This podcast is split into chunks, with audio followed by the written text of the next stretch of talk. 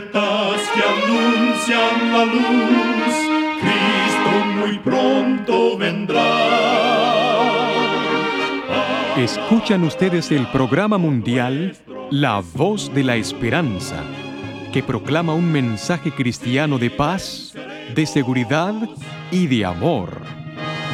Cristo muy pronto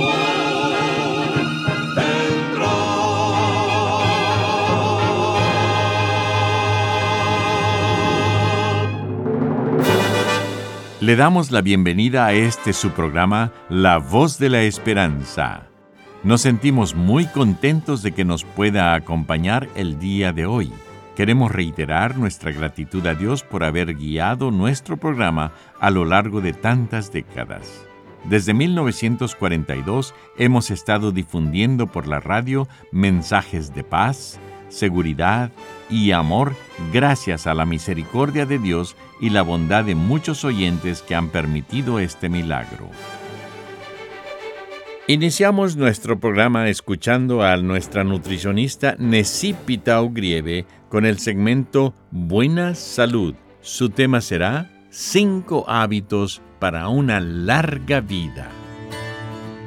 Es cierto que en cuanto a una larga vida no hay garantía segura, pero de acuerdo a un estudio científico realizado por la Universidad de Harvard, hay cinco hábitos de estilo de vida que nos pueden ayudar a vivir saludablemente por más tiempo. El estudio demostró que los que practican un estilo de vida saludable disminuyen un 82% su riesgo de fallecer de enfermedades cardiovasculares y corren un riesgo 62% menor de morir de cáncer. ¿Cuáles son esos cinco hábitos? Comer una dieta saludable, practicar ejercicio en forma regular, mantener el peso corporal adecuado, no tomar alcohol y no fumar. Recuerda, cuida tu salud y vivirás mucho mejor. Que Dios te bendiga. La voz de la esperanza, al grito del corazón, alcanza herido y lo entrega a Dios. Y ahora con ustedes, la voz de la esperanza en la palabra del pastor Omar Grieve. Su tema será contemplación o acción. Amados oyentes, en el libro de Lucas capítulo 10 y versículo 42 dice, pero solo una cosa es necesaria, y María ha escogido la buena parte, la cual no le será quitada. Una de las bendiciones que quedaron con el hombre a pesar de su estado caído fue la institución de la familia. Y qué gran bendición, de hecho, es el hogar. Imaginemos qué sería del mundo, qué sería de nosotros si con la llegada del pecado la familia como institución dejara de existir. El mundo sería un antro oscuro y los hombres embrutecidos vivirían a la deriva sin las bendiciones de un rincón feliz, conocido como el reino del Padre, el mundo de la Madre y el paraíso de los hijos. En la intimidad de un venturoso hogar ocurrió el incidente del cual extraemos las siguientes reflexiones. A Jesús le gustaba el hogar de Marta y María en Betania. Allí el Salvador encontraba siempre una afectuosa hospitalidad. En una de sus periódicas visitas, Marta, que estaba en ese momento exasperada, le pidió que reprendiera a María, su hermana, porque no le ayudaba. Marta era una mujer hacendosa. Al llegar Jesús, inició sin demora sus actividades para darle lo mejor posible al Maestro. Yo la veo yendo al pozo a buscar agua, la veo arreglando el aposento de huéspedes, preparando la masa para el pan y cocinando los alimentos para la cena. Alguien dijo que Dios creó al hombre para la fuerza y a la mujer para la gentileza. El encanto de una mujer virtuosa no desaparece nunca y aún en la vejez, con sus cabellos plateados y su brillante dulzura, mantiene una disposición para servir. Pero Marta, ocupada en sus tareas domésticas, sintiéndose agotada, se quejó. Señor, ¿no te da cuidado que mi hermana me deje servir sola? Dile, pues, que me ayude. Lucas capítulo 10, versículo 40. María, indiferente a su afanosa hermana, oía en silencio a los pies de Cristo las preciosas palabras de vida. Ni siquiera cuando fue censurada por Marta abrió la boca para defenderse. Era una mujer contemplativa, que amaba el silencio y la devoción. En respuesta, Jesús dijo, Marta, Marta, afanada y turbada estás con muchas cosas, pero una sola cosa es necesaria. Y María ha escogido la buena parte, la cual no le será quitada. Lucas capítulo 10, versículo 41 y 42. Cuán ciertas son estas palabras, tareas cumplidas, salud, dinero, honores y prosperidad. Son cosas buenas bajo ciertas condiciones pero la gracia de Dios que trae salvación es la única realmente necesaria. La presencia del Maestro en nuestro hogar es lo más importante. Vemos también la historia de Saqueo. Él era el jefe de los publicanos de Jericó. Utilizando procedimientos inconfesables, consiguió acumular una fortuna considerable. Pero a pesar de su lisonjera situación económica, se sentía inquieto e insatisfecho. Su trabajo, aunque rendía, no estaba en armonía con los ideales de su noble corazón. Tenía las manos manchadas con el moho del dinero que manejaba constantemente, pero estas manchas no habían contaminado su corazón. Bajo una aparente indiferencia religiosa, latía en su interior un corazón sensible a las influencias de la fe. Económicamente hablando, tenía una situación envidiable. En su mesa había hartura de pan, pero su ser continuaba hambriento. Un día supo que Jesús, acompañado por una caravana de devotos peregrinos, se acercaba a Jericó. Todos querían verlo. Las calles estaban apiñadas de curiosos y en medio de aquel océano ondulante de cabezas se encontraba el próspero recolector de impuestos de Jericó.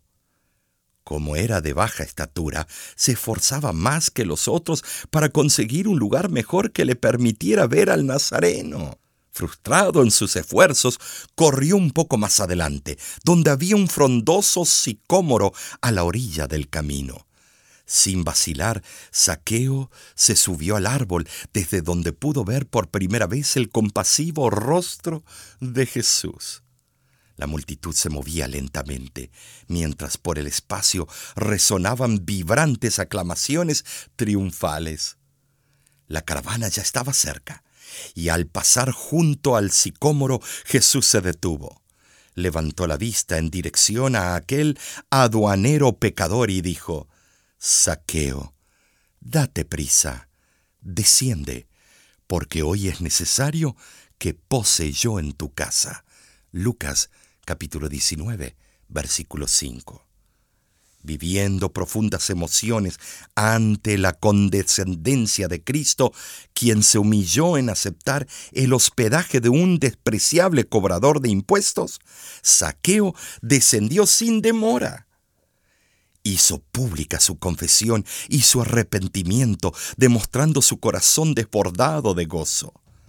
Teniendo a Jesús en el interior de su hogar, oyó las palabras, Hoy ha venido la salvación a tu casa. Sí, amado oyente, una sola cosa es necesaria, la presencia permanente de Jesús en nuestro hogar. Nuestro hogar es un refugio donde nuestro corazón está seguro. Nuestro hogar es tierra fértil, donde el fuerte nunca es mayor que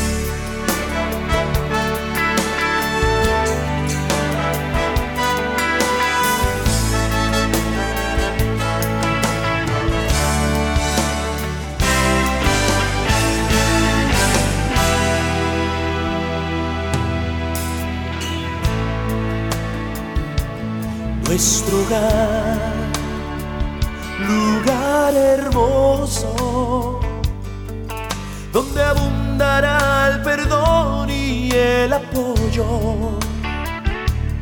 Nuestro hogar, vagante nido de calor, amor y paz, muy bien nutrido.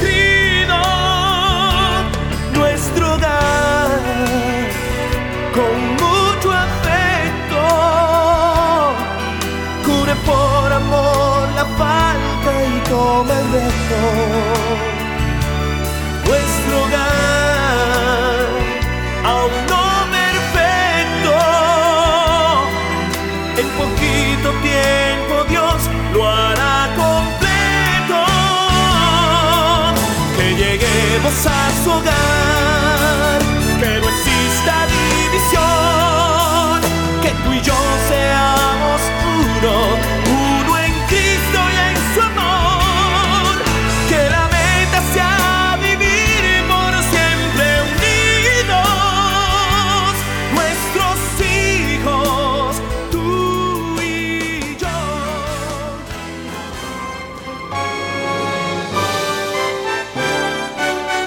Escuchan ustedes el programa internacional La Voz de la Esperanza. Estamos muy contentos en que nos hayan sintonizado el día de hoy. Si quisiera mandarnos una cartita solicitando algún material o pidiendo que se le incluya en nuestro Círculo Mundial de Oración, lo puede hacer dirigiéndose a La Voz de la Esperanza, PO Box 7279, Riverside, California 92513. Suscríbase a nuestra página de YouTube entrando a www.youtube.com diagonal La Voz de la Esperanza. Ahí podrá encontrar videos que serán de mucho beneficio espiritual para usted, como nuestro programa televisivo Descubra, videos de música de Junior Kelly Marchena, Los Heraldos de Esperanza, entre otros artistas y mucho más material disponible para usted completamente gratis.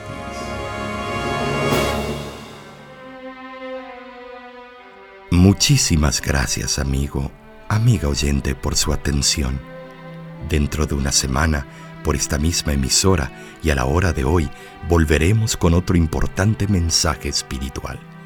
Y ahora, nos despedimos de nuestros oyentes diciendo a cada uno de ellos, Dios te bendiga y te guarde. Haga resplandecer Dios su rostro sobre ti y tenga de ti misericordia.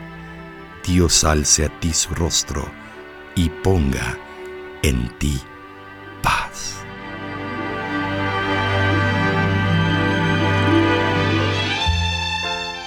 Este programa se ha transmitido bajo el patrocinio de la Voz de la Esperanza y de sus amigos de la Iglesia Adventista.